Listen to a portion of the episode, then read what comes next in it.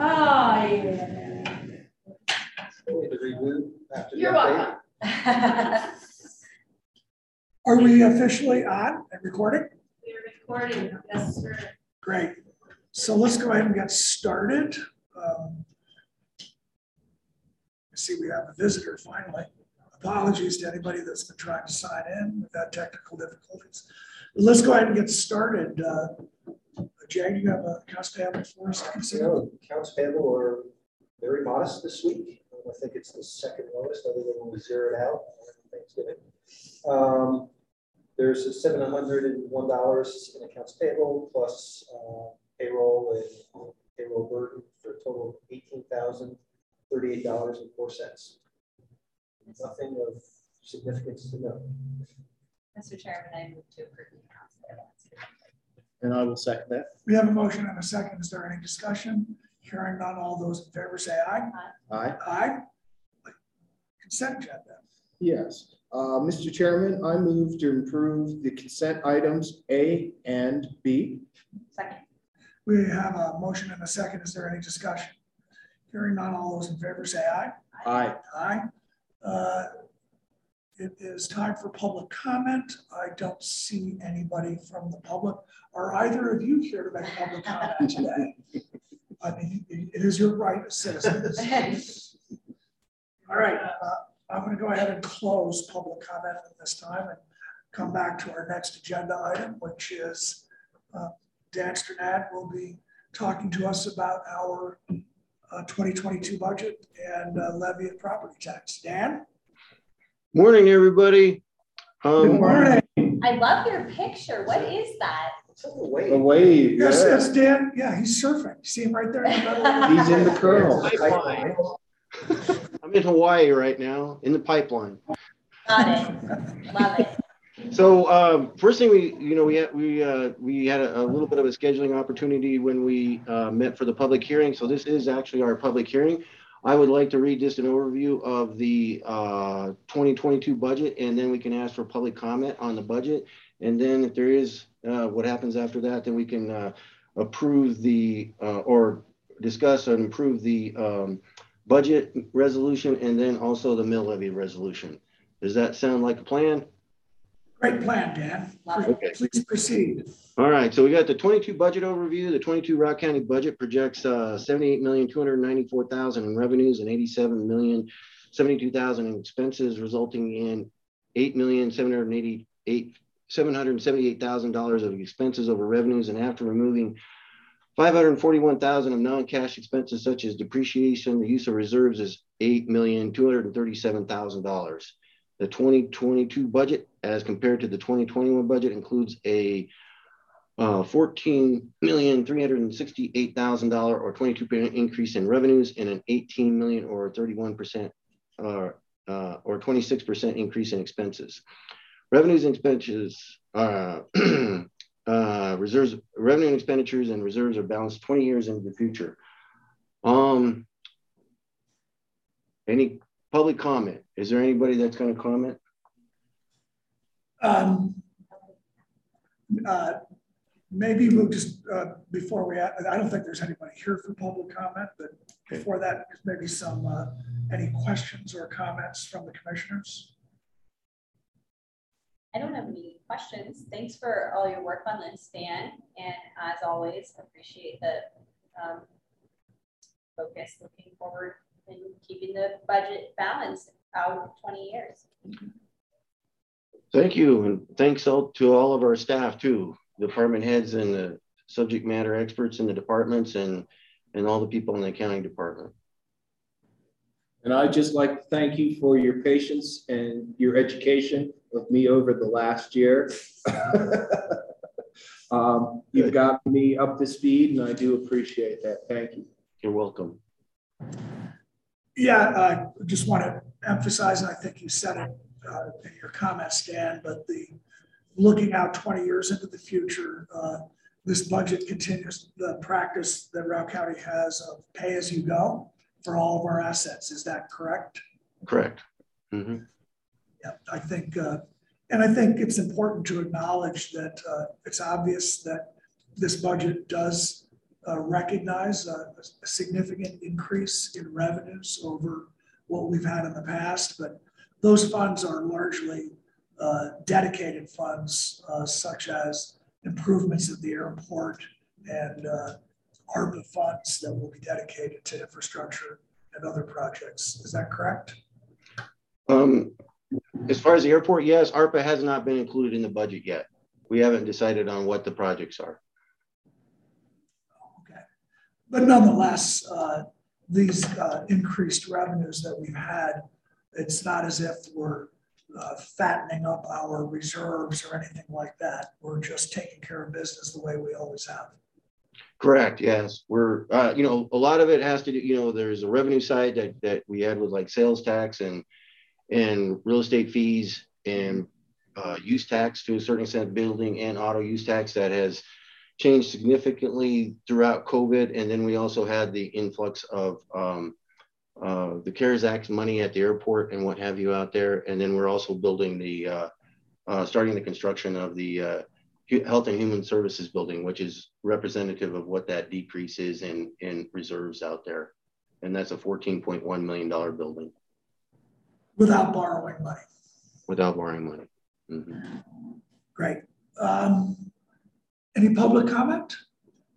I just had a question because um, right, you should come up to where you can be heard on the owl. Oh yeah, um, Dan, just uh, I'm writing something so that the public gets this. Could you said so quickly the um, the numbers for the budget. Could you just repeat that slowly so I can get it right? Could you just email Robin the thing that you were reading to us? Yeah, I could do that too. Um, yeah, yeah, that, that, that's fine. That's fine. That would be that would be helpful. Thank yeah. you. Okay. I mean, I memorized all the numbers as you said, but I know you're not quite as. Great. Uh, so uh, there is no public here to make public comments, so I'll close public comment, and come back uh, and entertain a motion to approve the budget. Uh, we need a oh, resolution. I believe. Yeah, it was 089. 089? Okay. Um, okay. Uh, I can, uh, want me to introduce it? Yeah, that'd be great. Please go okay. ahead, Dan. We, we have resolution number 2021-089, a resolution appropriating sums of money to various funds and spending agencies in the amounts and for the purposes as set forth below and adopting a budget for the county of Route, Routt, Colorado for the calendar year beginning on the first day of January 2022 and ending on the last day of December 2022. Now, therefore, be it resolved by the Board of County Commissioners of the County of Routt, Colorado, that the following sums for personnel, operations, capital, debt service, interfund loans, and transfers are hereby budgeted and appropriated from the revenue of each fund and or department to each fund and or department for the purposes stated. Uh, so moved. I will second that.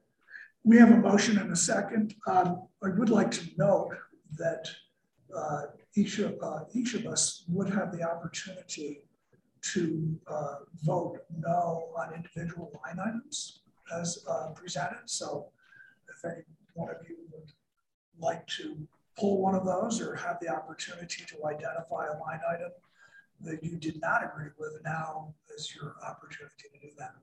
I am fine with it.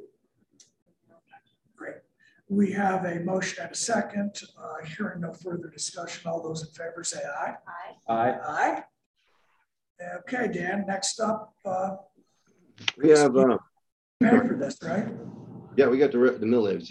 We have resolution 20-21-090, a resolution levying general property taxes for the year 2021 to help defray the cost of government for the county of Routt, Colorado for the 2022 budget year.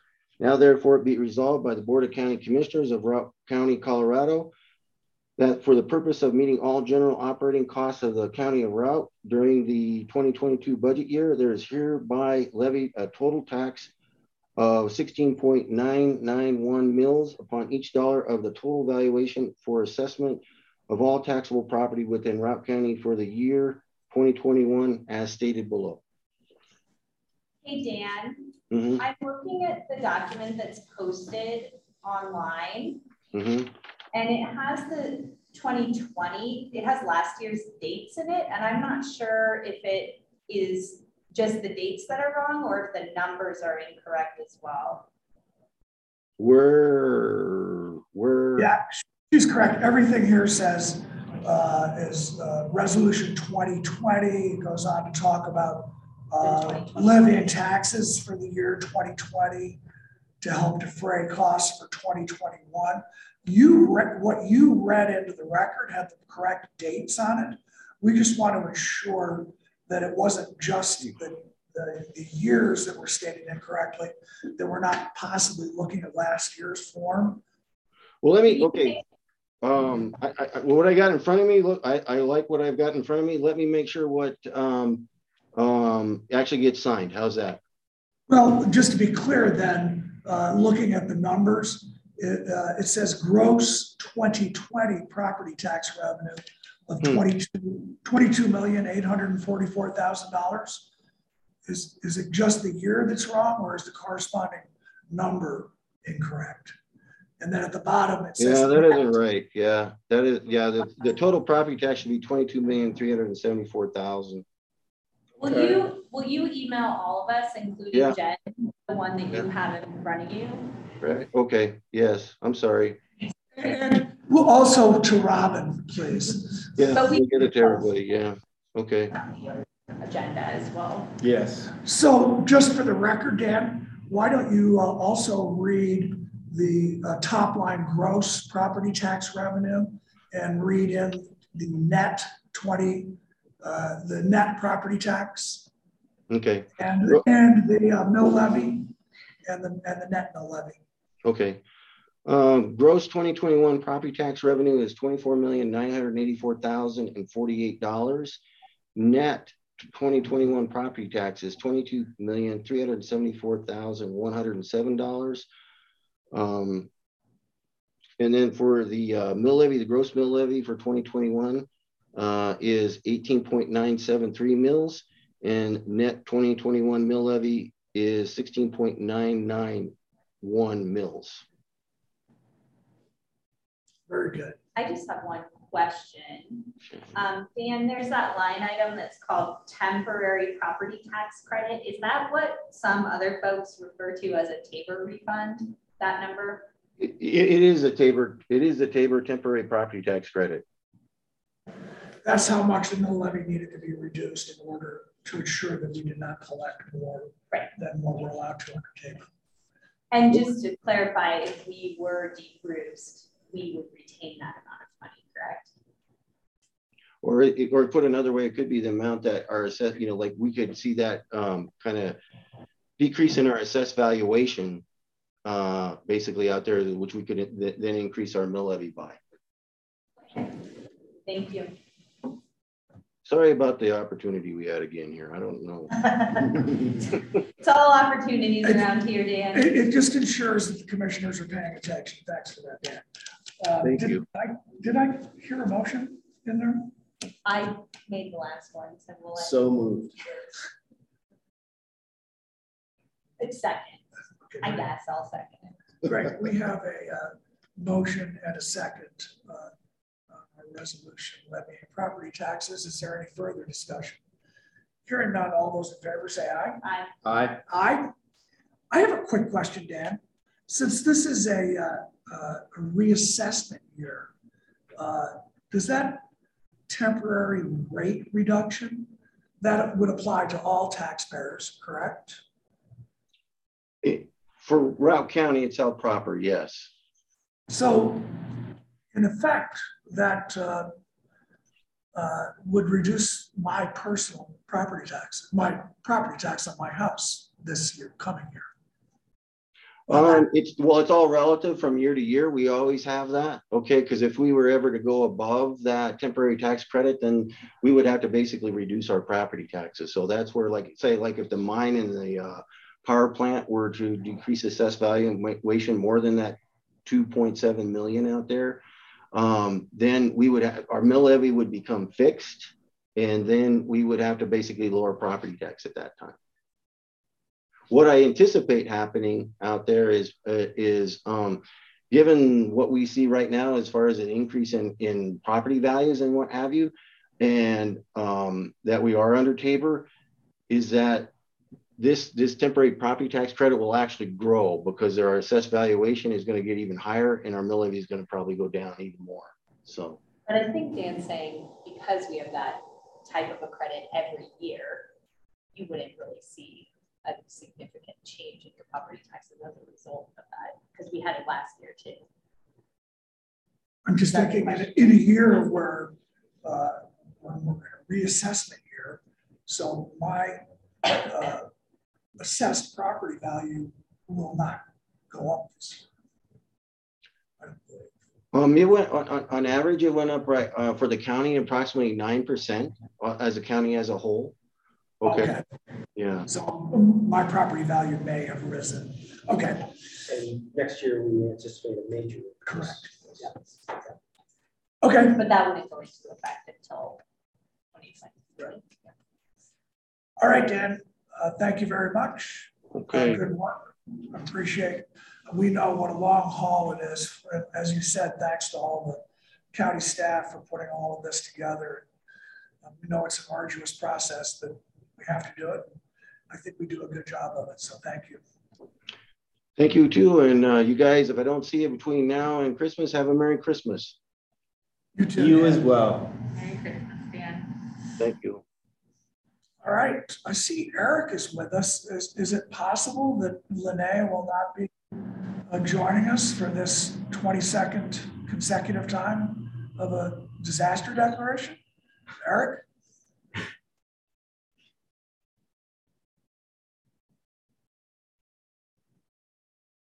Well, we're ten minutes early too. Are we early? Yeah, Uh, yeah, Linnea's planning on presenting that. Oh, she is? Yes, Is she available or? sure. I'll ask, should we rec- Or should we recess for 10 minutes? that's your call, but I'll, I'll ask, I'll step over and ask her to join you.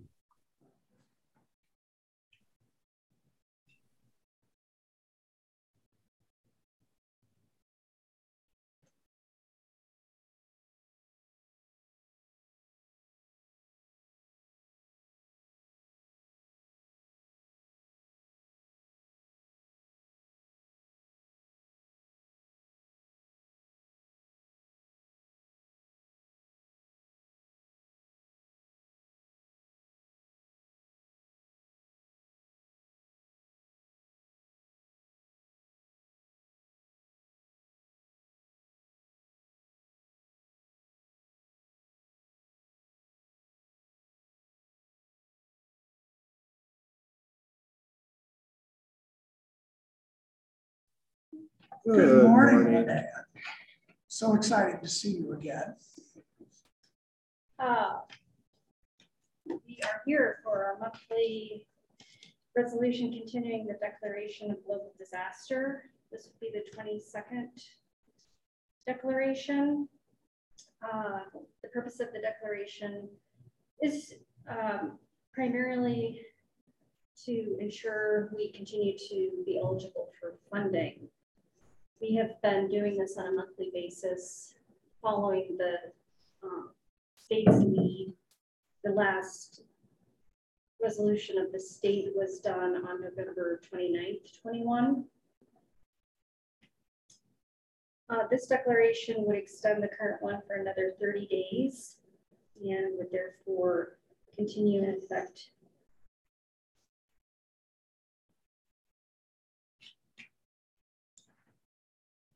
You're looking for an expiration date, are you? Well, I think I wrote the resolution incorrectly. Um, I have December twenty-eighth on the declaration. And I did not believe that. Staff seems to be struggling with what calendar year we're in. Well, it should be thirty days from, um, whenever the last one. It will be thirty days from the last one expires, yes. And I can double check that, um, date and make that correction. That was December twenty-eighth. It was December twenty-eighth.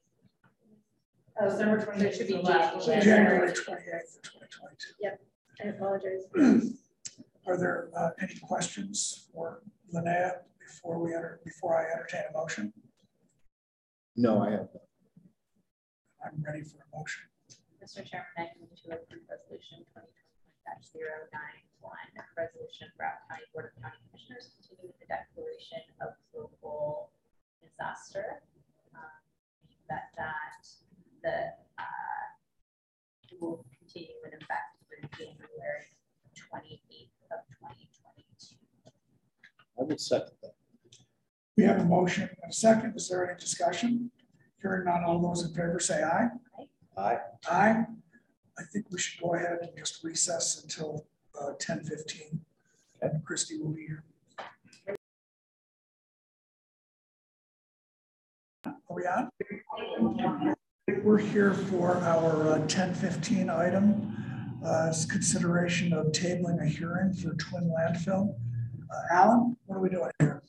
Uh, yeah, so we are tabling the hearing for Twin Landfill. Staff wanted to have a discussion with the applicant about the conditions of approval prior to the staff report for planning commission being distributed. And, uh, due to scheduling conflicts, we weren't able to, to accomplish that. And so planning commission tabled their hearing until after the holidays. And so this hearing needs to get tabled until after planning commission. So uh, I have checked with Jen and there is time on the agenda for February first at nine thirty-five. So uh, the motion, whoever's making the motion, it's gonna be February, February first at nine thirty-five. Thank you. I just have a quick question. Mhm. Is this a renewal? Uh, it's an, it's, it's an amendment. Okay. Thanks. Great. Um, Mr. Chair. you yeah, ready for a I'm motion? ready for a motion. Yes, um, I move to table the, the planning hearing to February first at nine thirty-five. Probably ought to include the uh, item number. Is there an item number there? There should be in the, It is, uh, that is PL 2021 0002, and I move to table the hearing till February first at nine thirty-five. We have a motion and a second. Is there any discussion? Hearing none, all those in favor say aye. Aye. Aye. Julie? thanks. Thank you. Thanks, Alan. Morning. Morning. So we are here to request the Board of County Commissioners approve the Routt County Professional Services Agreement. The chair signed the PSA and authorized the county manager to electronically sign the purchase order to CWR Enterprises LLC doing business as Upsize Marketing Strategies in the amount not to exceed $135,000. Uh, This is a grant, one of the ready match and cash grant. Um, we will not need a supplemental budget. And, um, we, the Northwest Colorado Development Council, Yes. correct, um, requested the Routt County Purchasing Department go out for um, RFP seven thirty for an economic development consultant, as we are the fiscal agent for the grant administration. Um, we sent this to nine vendors and advertised both in the paper and on the Routt County website. We received four proposals and the evaluation committee scored the proposals based on five criteria.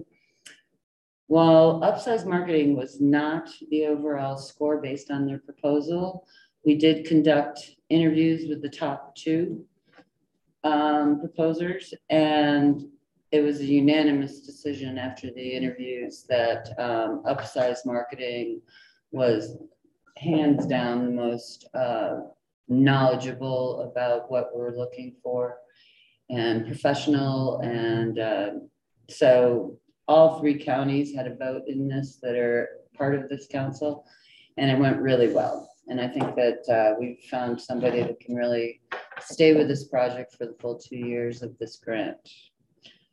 Um, Any questions? Um, I- this probably is a question for uh, Tim or for Carolyn, but um, I remember that each of the entities is providing a portion of the match. Yes. And can you remind me just what, at least what our contribution is? is it this one thirty-five or is some of that offset by other? The, the sum of that is Ours is offset. fifteen, Yes. okay. Got it. You know, and it was, you know, we did it on a sliding scale, say the town of Yampa is contributing two hundred. That's my- Yep. Okay, thanks for that. You're welcome. Any other questions? None. I'm ready for a motion. Mr. Chairman, I move um, to approve the Routt County Professional Services Agreement and authorize your signature on the PSA and the county manager's electronic signature on the purchase order to CWR Enterprises LLC doing business as Upsize Marketing Strategies in the amount not to exceed $135,000. Second. You have a motion and a second. Is there any discussion? All those in favor say aye. aye. Aye. Aye. Uh, we might as well go ahead and recess again until ten thirty.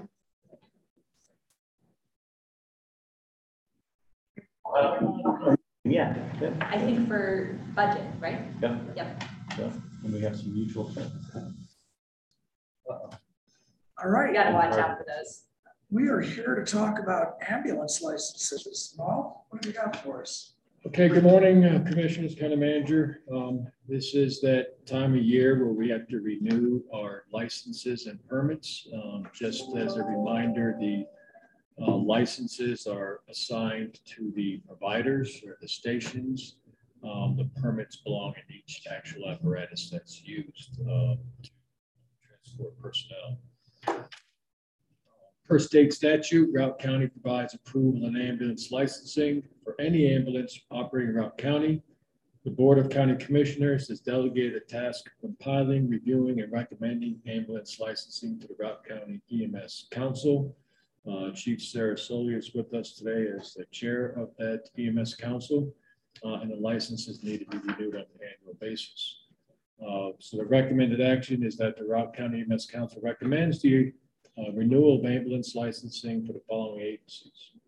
Steamboat Springs Fire Department, West Routt Fire Protection District, Oak Creek Fire Protection District, Yampa Fire Protection District, North Routt Fire Protection District, Twenty Mile Coal Company, Event Medical Solutions Unlimited LLC, and the Memorial Hospital.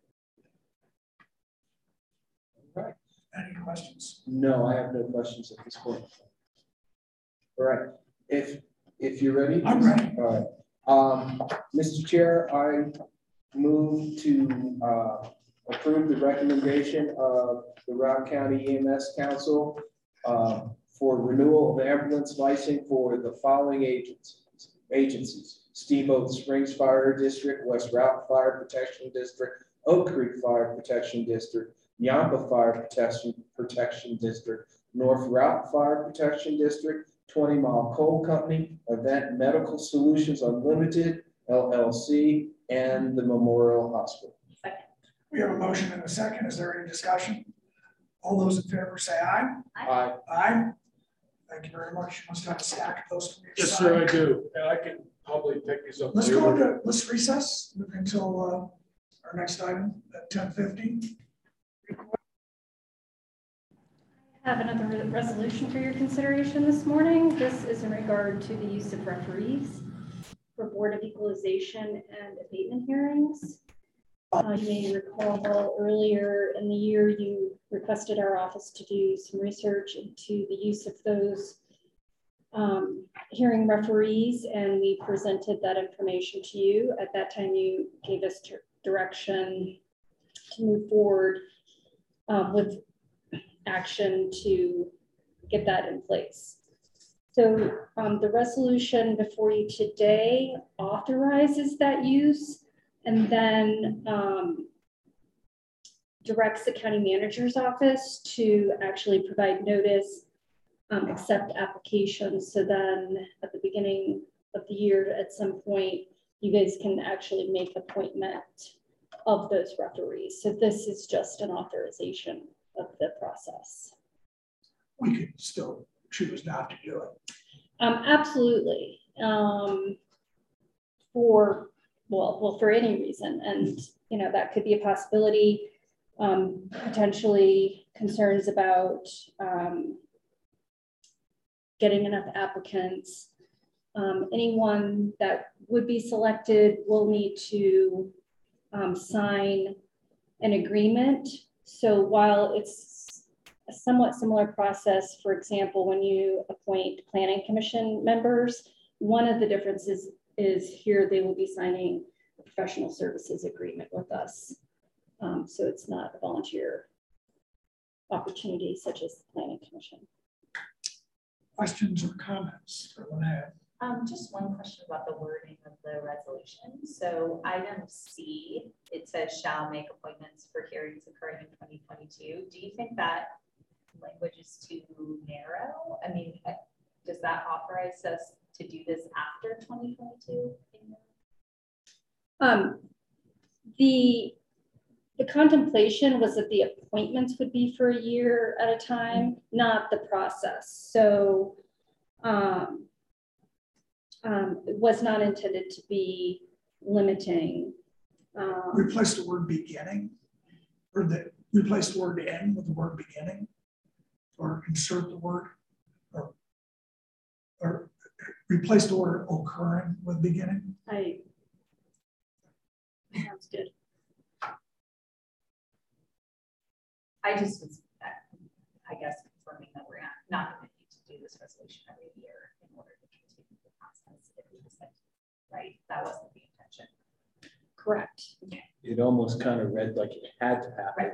That's why I was asking. Okay, that's it. Um, what number are we on? Zero nine two? Correct. Great. Uh, Mr. Chairman, I move to approve resolution twenty twenty-one 92 a resolution regarding the use of referees and board of equalization and abatement hearings of Routt County, Colorado. Second. We have a motion and a second. Is there any discussion?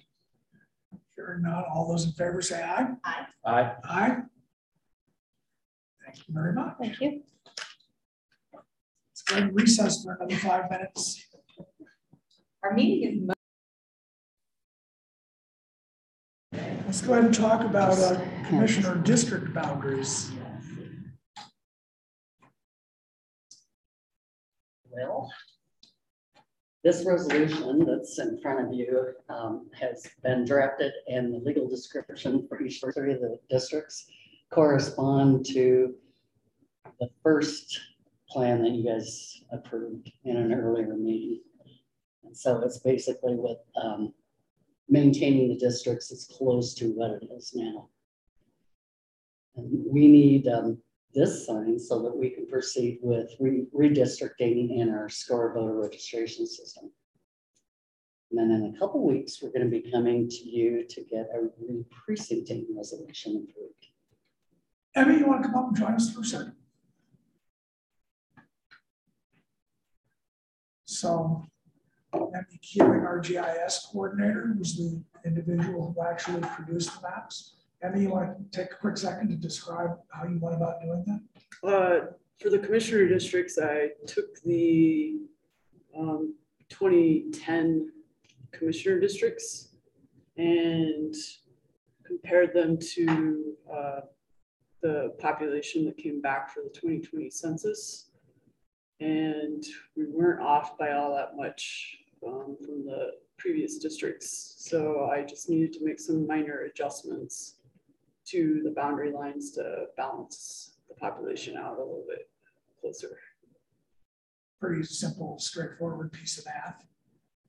I don't know if I'd call it math, but yeah, it was uh, moving the boundaries around just slightly. Great. Well, we appreciate you getting that done for us. You're welcome. Something we have to do. And I think that pretty much what I saw accurately reflected the direction that we gave you, which was to keep it as close as possible to what we have now. Um, yeah, Emmy and her team have spent a lot of time between the redistricting and the re-precincting. And Tom Effinger jumped in to help provide some assistance with the legal descriptions. And then also, I didn't bring it in with me, but Emmy did also come up with the map that's going to be recorded with the resolution. Um, And we have that in our agenda. Right. Yeah. Yes. I'm not, I'm seeing a couple of staff members attending. We have a couple of audience members. Does anybody, would anybody like to make any public comment on this before we take action? I'm not seeing any raised hands. I'm going to close public comment. I'm ready to entertain a motion. All right.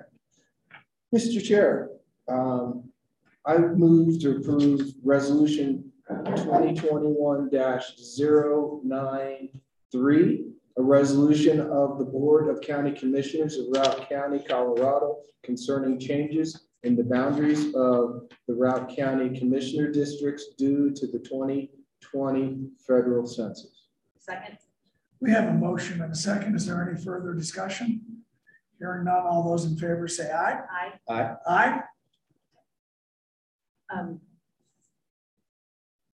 Just confirming, so these maps go into effect for the next election cycle, correct? Yes. Okay.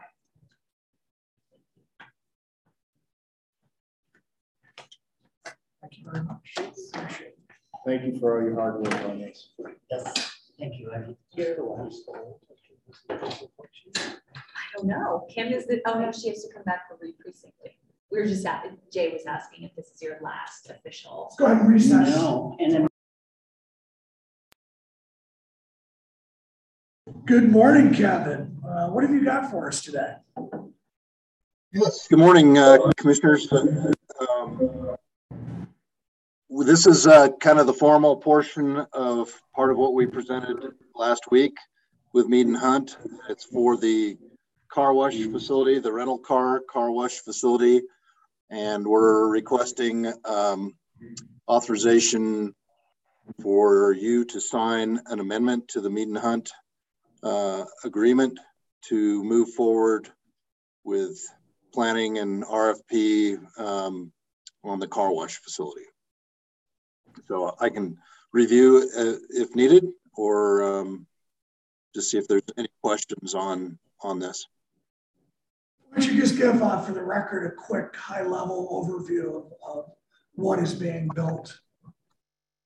Sure. So um, as uh, as you know, but um, we have three rental car companies on airport rental car companies. Um, Avis budget kind of combined two into one, and then Hertz. They provide most of our rental cars to our passengers here.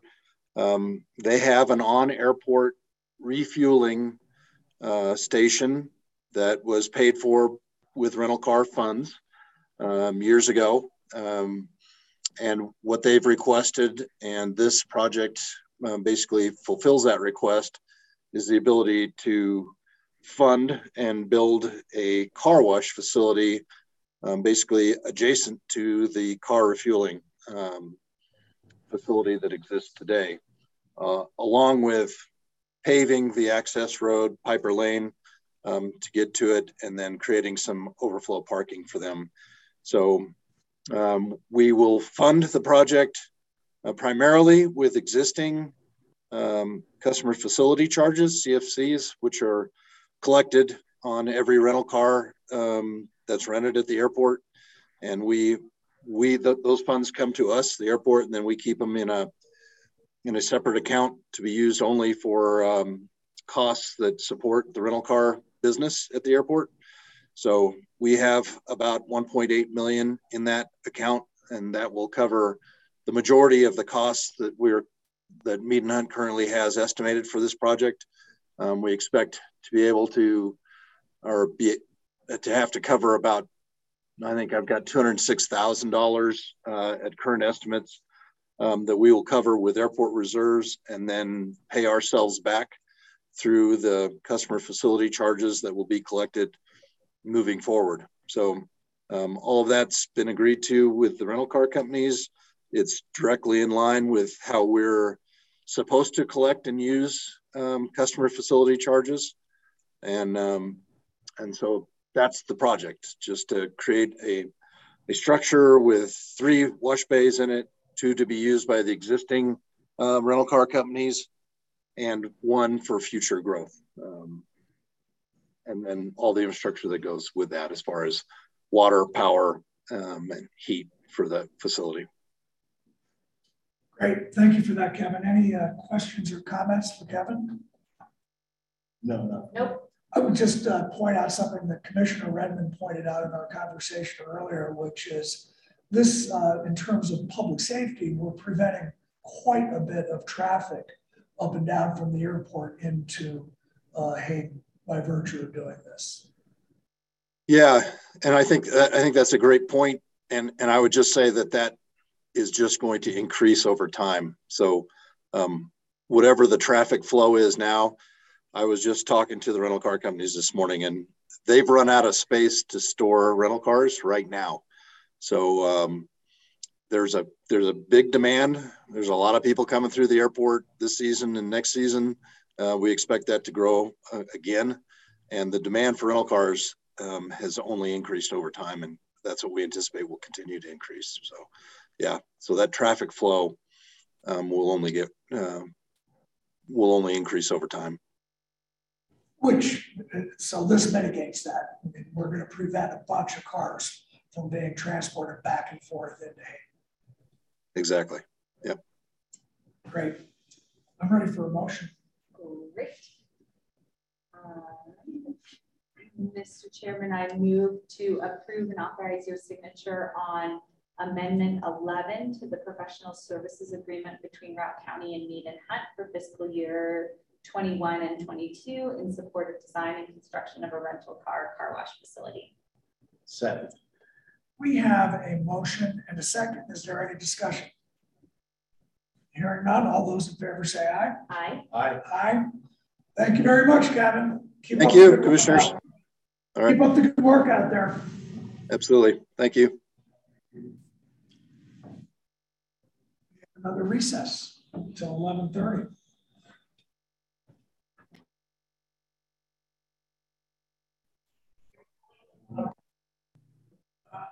we have an 11:30 a.m. item J. What have you got for us? Uh, thank you for Robin for all our work for the county. We're transitioning um, out of a contract position to a full-time position in January. So this was an opportunity for commissioners to thank Robin for her service. On, She's still going to be working with the planning department, so you'll still see her, but yep. just not in this role. So, guys. Well, thanks for uh, organizing this, Jay. Well, thanks, Jen. Okay. uh, so yeah, Ron, thank you. You know, when you came on, uh, we have never had uh, anybody do communications for the Routt County Commissioners.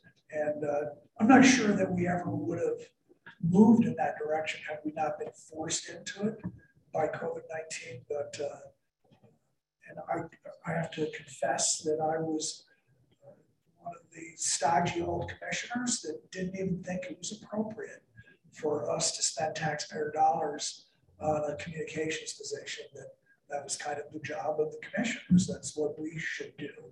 But I think uh, you introduced a level of professionalism into our communications that never existed before, and you did it at a time when it was most needed uh, here in the county. So thank you very much for the work you did for us.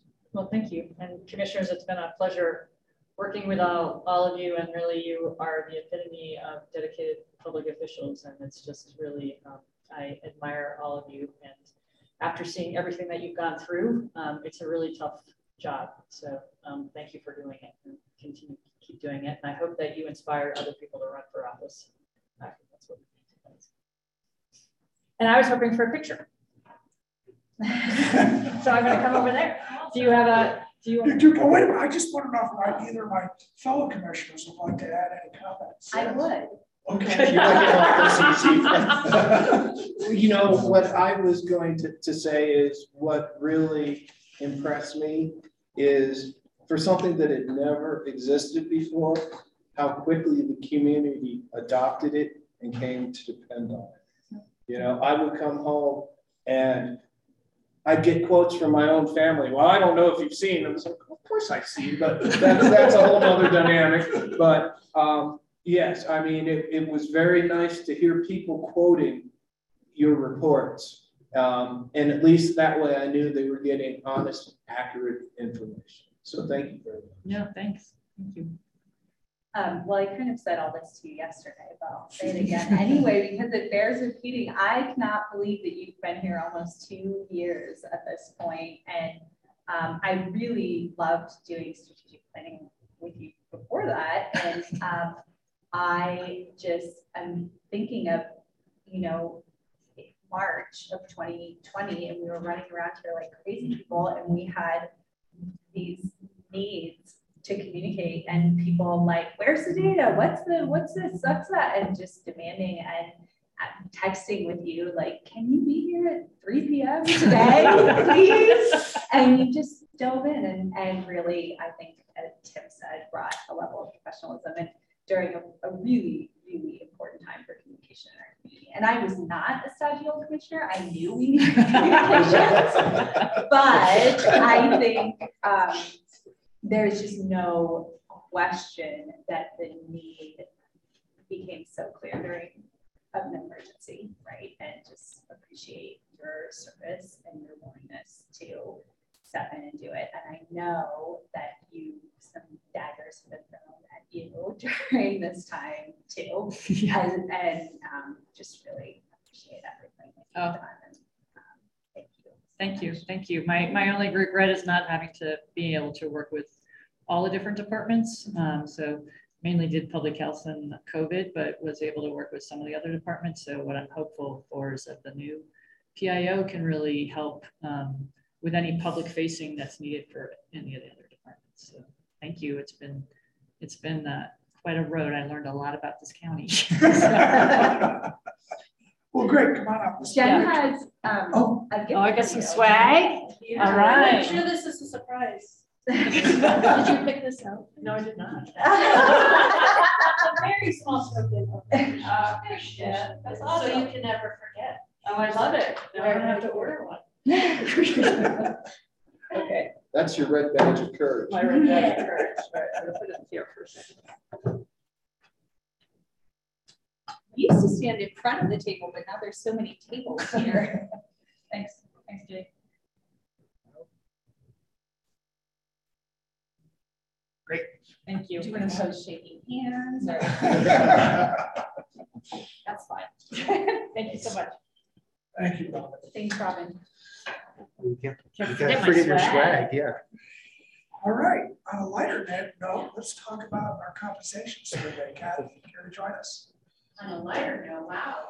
yeah, yeah I, I don't know if I agree with that. Uh, yes. My pleasure.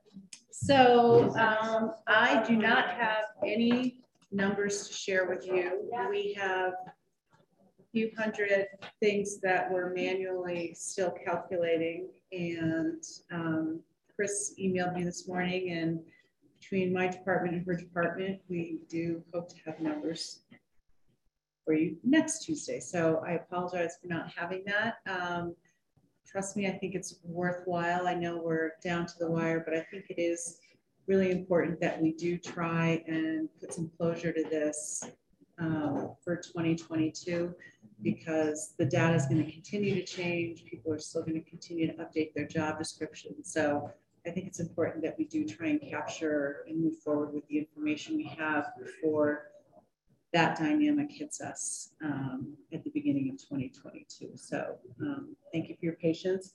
I have John Curtis on the line. John is taking a sabbatical for two, two years, John? Um, something close, about 20 months. Um, and this is his last week with Employers Council. So he very graciously um, said he would join our call to answer maybe any questions you all may have about um, anything that we've discussed to date, uh, implementation, you know, best practices, pitfalls, anything like that um, that you would like to get from the subject matter expert. That is why he is attending today. John, the uh, Employers Council logo is uh, backwards in the background there. yeah, you know, it's funny because it's backwards for me. It's it's uh, but maybe I need to flip it so it's backwards for me and not for you. But uh, anyway, well, good to be with you again. And uh, that, that was a pretty lofty introduction, Kathy, but thank you uh, for that. Um, so, but I'm glad to be here. And uh, yeah, whatever questions you have, I'll do my best to uh, give you my thoughts. I have a question for you, Kathy. Please. Do we actually envision having this implemented in time for the first payroll of 2022? I think Jay and I do. We're trying. Okay. Just, we, you know, the first payroll would be on January 15th, so not the first. So we Right. Got a, a little bit of window. So we're trying to get it in place.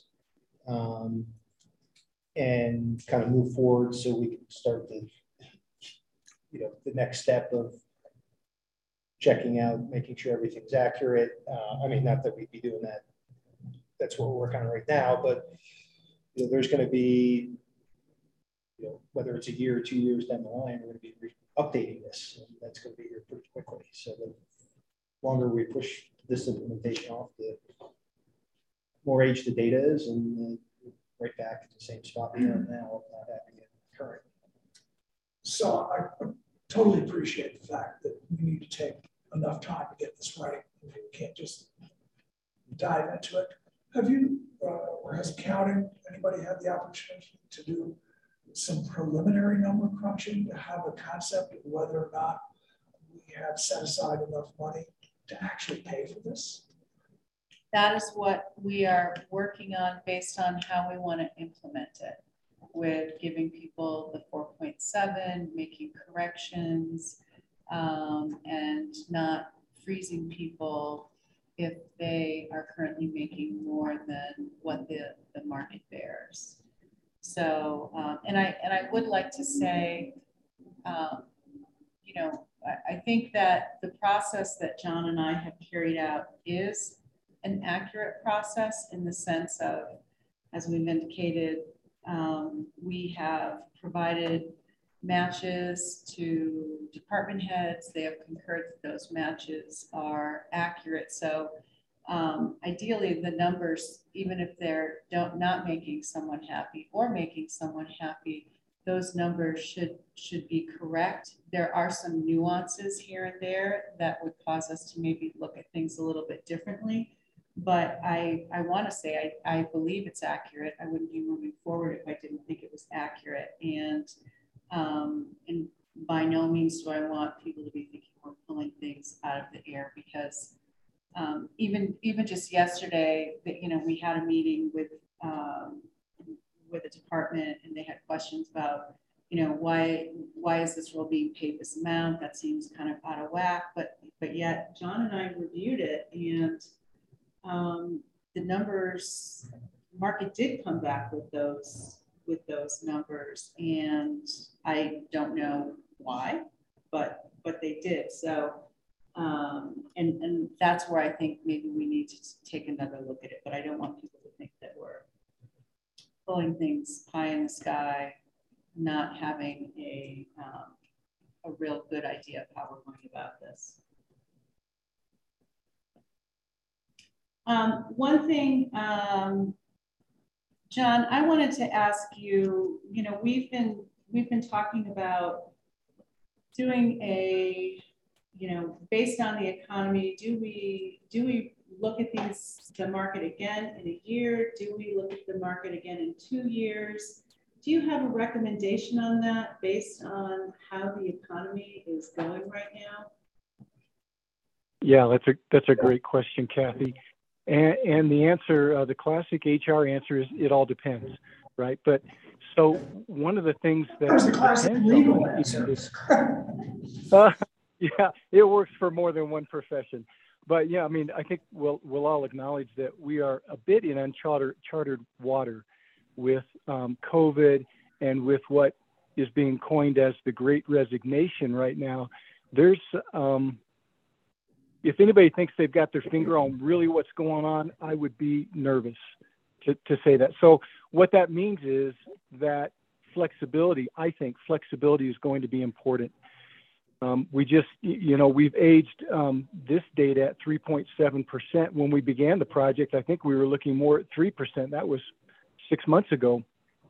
And I just saw some data earlier this week from the conference board, which is a reputable uh, data source, that the number for 2022 is 3.9%. And um, now this is totally my opinion, but if I think that if inflation continues to um, to exert the pressure that it is, that 3.9 might be low, and so it's important to remain flexible. And if if we see this volatility continue, then that would that would support doing a review sooner than later under normal circumstances and as thorough as I think Kathy and Jay have been and others in reviewing the information that um, normally it's two to three years and, and more like three years. But um, you'll want to remain flexible. And um, we did a, a, total review here. Uh, you, you may feel the need to do ad hoc reviews if, um, if you're struggling to recruit or retain particular positions then we might want to dig in and understand why. It could be a compensation issue. It might also be how the job is structured. It could be any number of things. Um, but if it's a pay issue, then you're going to want to address it um, directly with pay. And uh, so that's kind of a long answer to a short question. Um, and another question I have for you, John, is if, you know, the point of us working with Employers Council and you and I going through this process was for um, reliability and repeatability or ease of, the, of that moving forward. Um, how easily is it if we wanted to do this again compared to how we carried it out this time, if the positions um, stay intact the way that they are?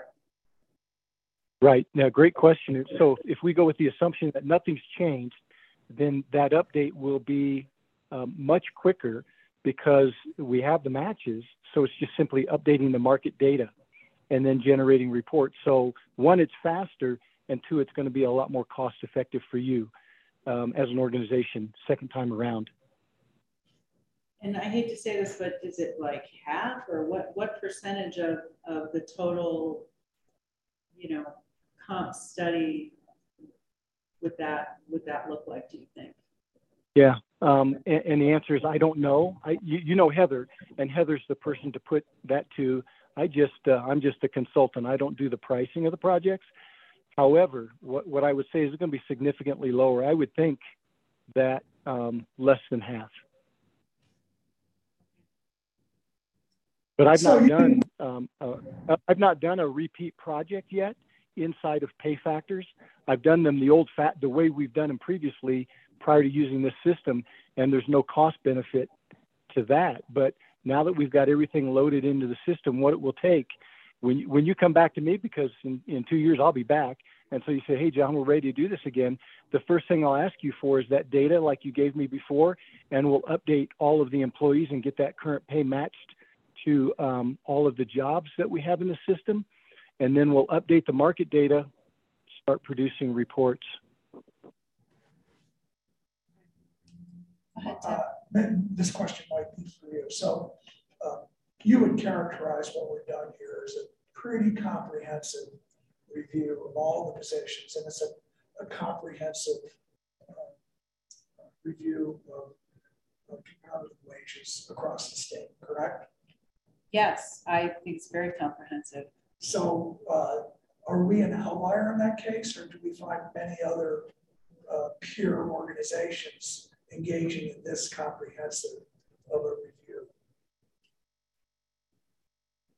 I I think that they're uh, based on things that I've been seeing in emails from, regarding other HR professionals. I do think that there are, you know, a number of um, government entities that are doing a comprehensive review similar to ours.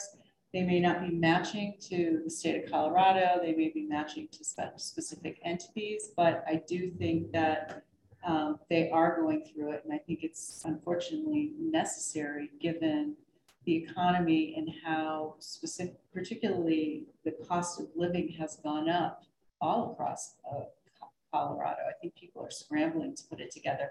Also, the um, you know the uh, internal equity um, and and the new you know laws that that are going into place, it's also important that people are or businesses are scrutinizing their, uh, their pay systems and the compensation.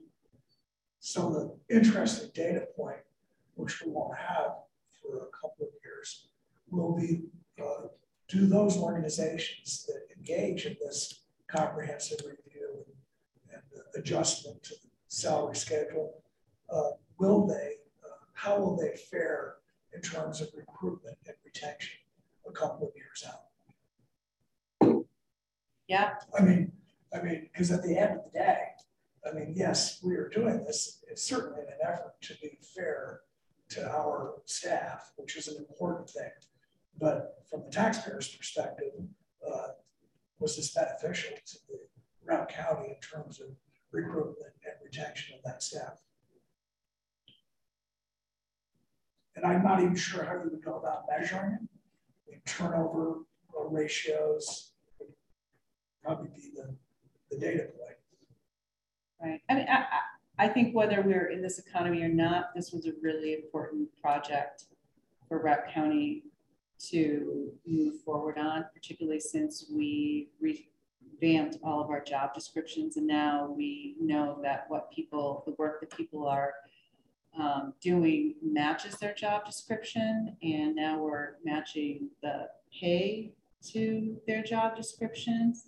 So I think we have very good alignment compared to maybe, I, I don't want to say we didn't before, but we've rechecked everything. So that's another reason why I feel confident about this. As far as um, recruitment and retention, I can't predict that in this economy. Yeah. Do you have any thoughts on any of that, John? Um, uh, thank you. A few thoughts. Um, one is to your earlier point that this, the, the, because of the process that we followed, this is very easy to replicate. And I think that's important just in terms of data stability and um, predictability for you as, uh, as commissioners to, to, to know that once you get this implemented, then it should be barring you know radical changes in the economy kind of steady as she goes. You know you move it along and say okay we know we have good data and we know where we're at and we know how to apply our system. One of the things that you'll have to think about is the changing nature of work with with all of this, um, the COVID and so much, for example, the Great Resignation again, and where are people going and what are they doing? Um, right now, a lot of people want to get into remote work. I've I've always been remote for the council, but um, there are a lot more people that are um, are having an expectation that their employer will allow full or partial remote work. Um, and so you'll want to think about how that applies to you. And that's why right now, anytime you go anywhere in town, anything that's high touch where somebody has to be there and be present, um, there's always a help wanted sign up. Uh, probably any of your restaurants in town and, and any of the service industries where somebody has to, to be there and greet or somebody has to be there and do um, are, um, are struggling right now, either because people are concerned about COVID risk or again, the sort of the genie's out of the bottle with regard to work from home. And a lot of organizations that thought they couldn't be successful working remotely are doing very well. And there's, you know, there's there's puts and takes to what um, is a benefit to the company, such as reduce office footprint, to the um, maybe a downside that because people don't um, meet around the coffee pot, they don't collaborate as much, and maybe because somebody's working remotely, they don't have that same identification that, you know, I sort of ride for the brand called Routt County. And I'm very proud of that, as opposed to thinking, well, I work remotely and I can work for Routt County or I can work for any county. Yeah, I could work for a county in Alaska and stay right where I'm at. Um, so, so those are things that are to be seen. And then finally, you asked the question about, well, how do you measure um, retention and turnover? And so um, there's a variety of ways to do that, but generally what organizations do is they'll measure um, a, a, straight number that says how many people left. You know, if we have 100 employees and 10 people left this year, then that's a 10% turnover rate. But then you can break that down and ask the question, all right, what do these people who of this 10 these 10 that left, what's their profile? How many of them retired? Because frankly, that's a good thing. Um, as part of your employee value proposition that you can work for Routt County and you can be here for 30 years. We're going to be here for 30 years. And if you want to stay here and retire, you can do that. That sends a really good message. Um, and then you would also want to measure um, voluntary versus involuntary. So involuntary turnover would be you fired somebody. And then if you have too many of those, if you had 80 or 10 turnover were involuntary, then you'd want to step back and ask a question about uh, the recruiting process. How, how good are we at identifying what success looks like?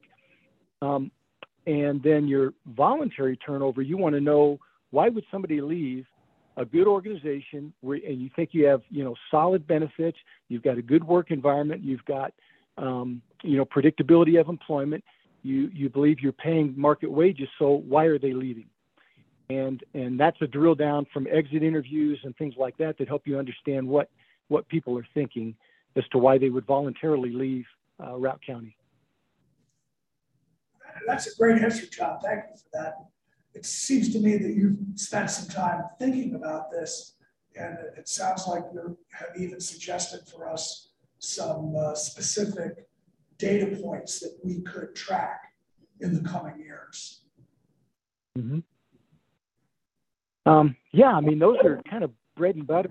They're bread and butter items that you would look at in an organization. It's it's one measure of employee health maybe um, engagement surveys or uh, workforce surveys. There's a lot of different terms, but trying to understand how and what your current workforce is thinking, what they value, what their concerns and their fears are. Um, sometimes people call that a SWOT or strengths, uh, you know, weakness, opportunity, threat analysis from a labor standpoint. So yeah, there's a lot of different things that that you can do to assess your um, employee health. And, and Kathy knows this, that Jay as well probably that, you know, there are resources within the council that you can reach out to um, as part of your membership. And, and there are other schmucks like me that specialize in those areas. And then I have one last question. Um, we talked a little bit about uh, results, some of the very extreme outliers, and we raised some questions about whether we had really matched those positions mm-hmm. correctly. If you had any opportunity to think about that or, or, or any indication that we, we might want to look at just those few extreme outliers? Um, I have, I, I, do think we want to look at them. They have not been looked into yet. Um, and Jay and I have talked about some some options if we look at that and the data still looks very accurate, then um, we, we would propose, we have some options that we would propose to you all as to how you wanted to move forward.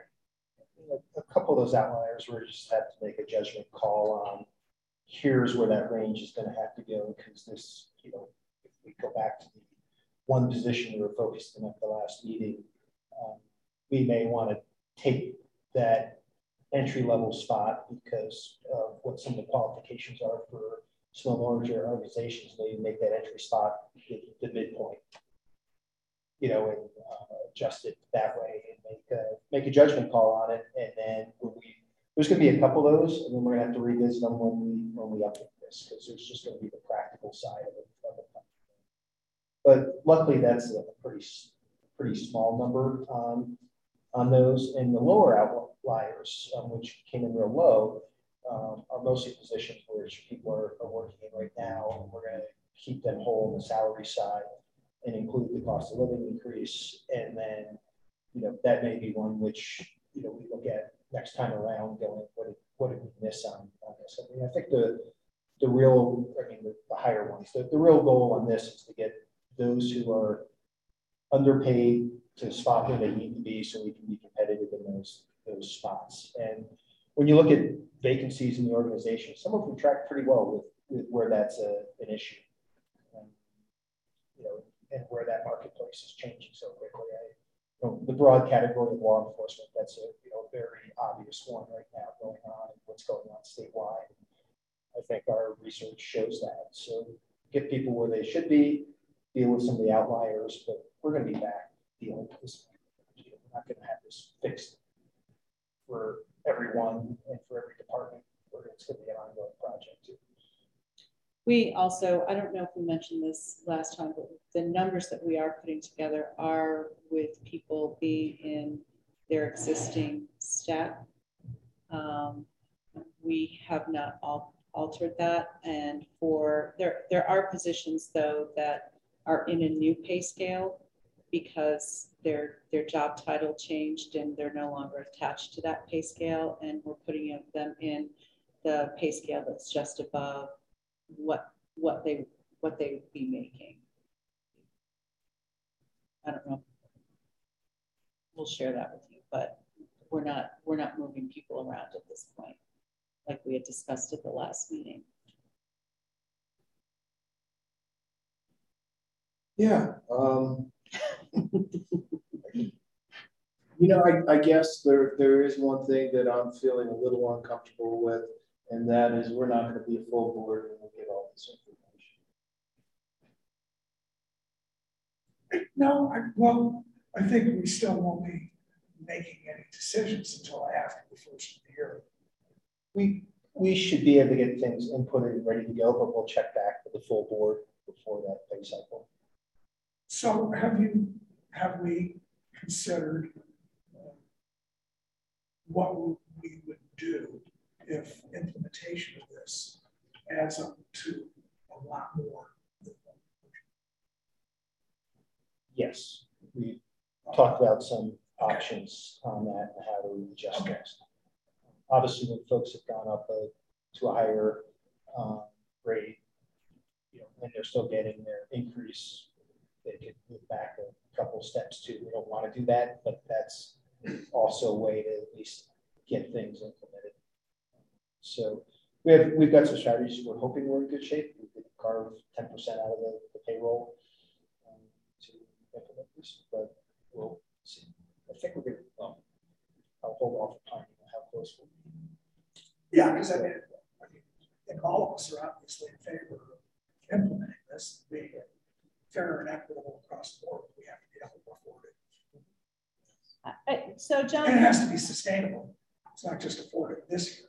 but, uh, Right. I think, I think um, based on some of the positions, uh, us keeping people whole, I, I will say that how it's, how, how we're discussing placing people, like maybe they may not, because they're above market, we need to look and see administratively how that fits into the unit budget process, because we may have some complications there because we are putting, we're, we're kind of handling some of these people in a special way that our software program, it, it's not a good fit for our software program. So that there, there is an administrative piece we'll, we'll have to look at as well. Um, John, since you're not going to be here for our implementation, I guess my question to you is, what do you have best practices for implementing and pitfalls that we should avoid um, going forward for this implementation process? Um, yeah, good question. So I can give you a few pitfalls, and they're probably going to seem um, pretty obvious to you. The first one is about creating expectations and over promising. Um, you know, this is very personal when you think about employees and their pay. Not only is it a matter of um, kind of for some people it's self-esteem how much money i make uh, can affect my self-esteem but um, you know the, the, the if you create expectations you'll just have people disappointed um, the, the, second would be um, to um, to the extent that you can um, I don't know. I guess would say buy some time. So um, if if you're not sure on some changes that you're going to make, excuse me, if you're not sure about changes you're going to make, guessing is not a good idea because if you're wrong, it's hard to go back and undo pay. People don't like it when you say, "I'm sorry, I gave you too much money," um, type of thing. So um, if you're if you're unsure, what I if I had a situation where I was unsure, I would say, "All right, I'm going to give."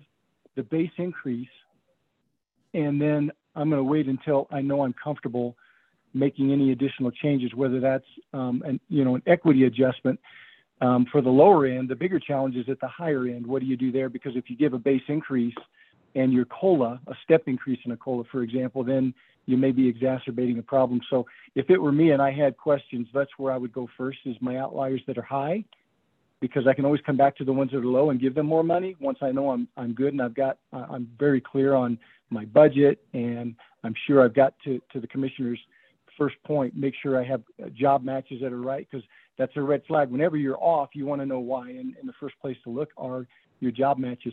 But with everybody that's high or low, but in particular high, there's usually a story there. And if you dig, you'll find it. It might be that at one point they were a supervisor and it didn't work well. And so they went back to being an individual contributor, but nobody adjusted the pay back. It might be something like that. Or it simply could be um, because the um, of past compensation practices that the person just continued to get increases. And Kathy, you know, you and I have talked that um, I didn't even know the pay of the employees, but when you told me what your system was, I said you're going to have a lot of long tenure people because your system rewards tenure, and um, people get above market increases um, once they're above that step six to catch up for maybe being starting a little lower in the market at steps, uh, you know, say three, four, and five. So um, those are a couple of pitfalls. Then now let's get into the piece about communication. How you communicate this within the organization is important. Um, and you want to look to your past. How have you communicated in the past? And how much information have you shared? Would you tell somebody that, uh, an individual, for example, in the communication, that you've just conducted a market survey and you've utilized the Employers Council and we did this and we did that? Um, you want to, unless you want to make some massive change in your culture, I would encourage you to be consistent with your communications processes and methodologies. Uh, it fast, do not deviate too much. So that, that would be number one. And then finally, the, the other pitfall is um, no surprises. If, for example, um, you, um, you normally communicate pay increases face to face, nobody wants to see their pay increase on their paycheck. So um, again, whatever whatever a surprise would be in the organization, either at an organizational level, a department level, or an individual, you want to you want to minimize that because surprises um, often cause um, unexpected reactions. John, if we move forward and we decide that we're we're challenged in recruiting for some positions that um, historically we've where we've paid over market and you know and and we're implementing this this new data that kind of brings us back to what the market is.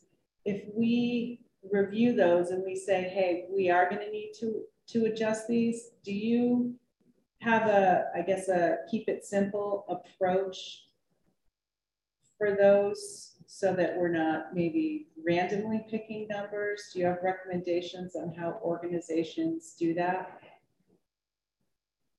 They, um, again, it's, it's generally consistent with their culture, what they do, and there's a wide variety of, they'll, they'll bump the pay and then they'll, they'll, you'll create a compression issue. If you hire somebody from the outside who has skills similar to somebody inside the organization and yet they make more money, then that's the classic compression issue.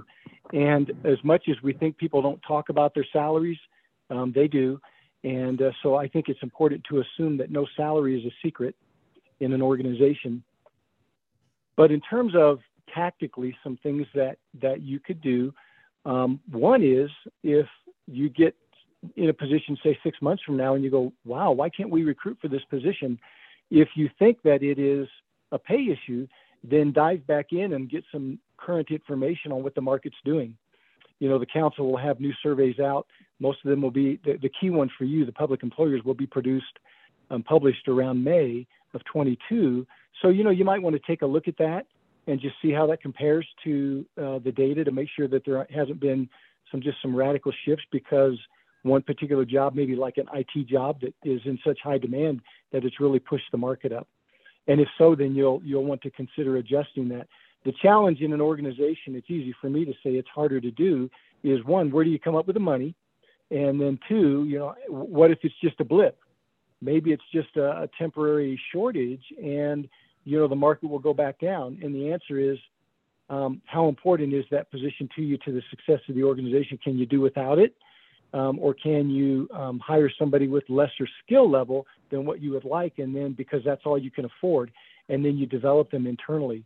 Um, the other thing to think about is, uh, and you and I've talked about this a little bit, Kathy, is um, the, the county's strategy for employees.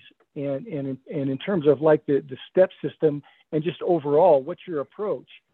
And is it that we want to hire people in um, maybe below market, knowing that we have really good benefits and they're going to have long term employment with us, and our system will reward them over time as they stick with us, they'll get COLAs plus a step.